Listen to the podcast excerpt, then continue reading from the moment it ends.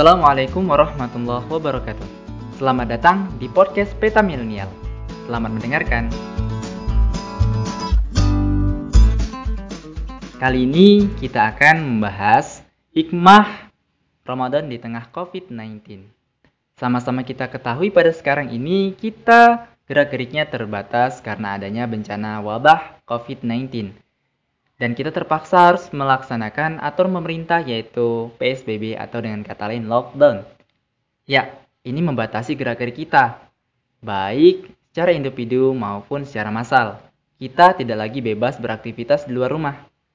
Ya, namun di sisi lain jangan kita pandang aja sisi mudaratnya, tapi kita juga harus pandai mengambil hikmah dari adanya wabah COVID-19 ini, terutama bagi umat-umat muslim karena bencana ini hadir sesuai dengan firman Allah Subhanahu wa taala loh. Coba cek Al-Qur'an ayat 155. A'udzu billahi minasyaitonir rajim. Walanabluwannakum bisyai'im minal khaufi wal ju'i wa naqsim minal amwali wal anfusi was samarat. Wabasyiris sabirin. Dan sungguh kami akan mengujimu dengan sedikit ketakutan, kelaparan, kekurangan harta, jiwa dan buah-buahan dan berikanlah kabar gembira bagi orang-orang yang sabar. Quran Surah Al-Baqarah ayat 155. Kalau kita lihat dari ayat ini, artinya Allah memang sengaja untuk menguji kita, untuk melihat seberapa besar sih iman kita kepada Allah Subhanahu wa taala. Dan Allah selain menguji kita juga memberikan bagaimana sih cara penanganannya dan bagaimana sih kita harus menyikapi bencana kali ini. Nah, jawabannya ada di Quran 153 Quran Surah Al-Baqarah ayat 153. A'udzu billahi minasyaitonir rajim. Ya ayyuhalladzina amanu ista'inu bis-sabri was-salah. Innallaha ma'as sabirin. Wahai orang-orang yang beriman, jadikanlah sabar dan salat sebagai penolongmu. Sesungguhnya Allah bersama orang-orang yang sabar. Nah, benar kan? Kata Allah Subhanahu wa taala, selain Allah memberikan kita ujian, Allah juga memberikan bagaimana sih cara mengatasi ujian ini.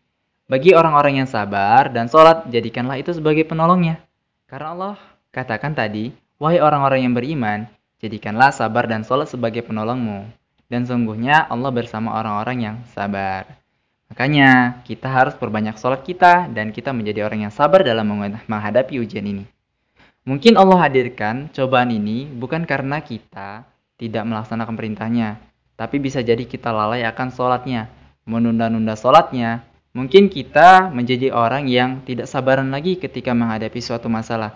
Makanya Allah hadirkan bencana COVID-19 ini di tengah-tengah kita untuk melihat siapa sih hambanya yang paling sabar dan hambanya yang mau melaksanakan sholat walaupun adanya COVID-19 ini. Dan siapa sih hambanya yang tidak banyak mengeluh tapi banyak berdoa kepadanya. Nah, mulai sekarang kita harus perbanyak doa kita, sholat kita, dan jadilah orang yang sabar. Tapi di sisi lain, kalian tahu nggak sih ada manfaat lain loh dari adanya bencana COVID-19 ini.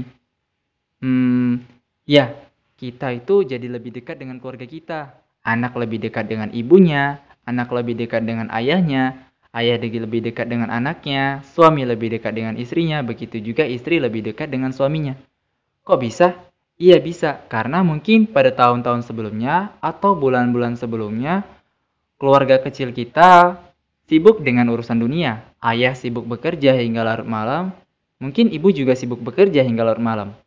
Dan kita sibuk sekolah sampai sore. Dan pulang-pulang kita semua capek, lelah, dan tidur.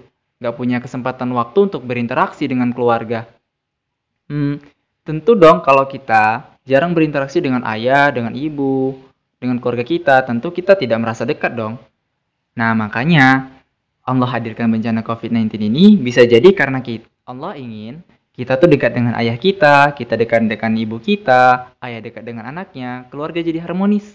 Makanya kita sebagai umat muslim harus pandai-pandai cari hikmah nih. Jangan hanya menjat, jangan hanya memfonis bencana yang terjadi. Oh iya, dan satu lagi ada hikmah lain loh. Oh iya, bagi kita yang memiliki harta yang lebih, memiliki penghasilan yang lebih, ataupun tidak terlalu terdampak dengan adanya corona ataupun lockdown, maka kita harus berbagi loh sama orang-orang yang lebih membutuhkan. Hmm, kok berbagi sih? Aku juga masih kekurangan. Hmm, enggak kok. Kata kalau sedekah itu pasti Allah akan lipat gandakan rezekinya. Yakin nggak? Kalau kamu nggak yakin berarti kamu yakin dong dengan Allah. Makanya kita harus yakin ya. Dan yakinlah kalau kita sedekah itu, hati kita akan senang loh. Kok senang? Iya dong. Melihat orang lain senyum karena apa yang kita perbuat, itu akan melegakan hati kita. Dan kita menjadi senang dan lebih panjang umur lagi. Dan orang akan mendoakan kita juga. Karena kita berbuat baik kepada orang lain. Nah, mudah-mudahan podcast kali ini bermanfaat dan mudah-mudahan kalian senang mendengarkannya. Aku pamit ya. Assalamualaikum warahmatullahi wabarakatuh.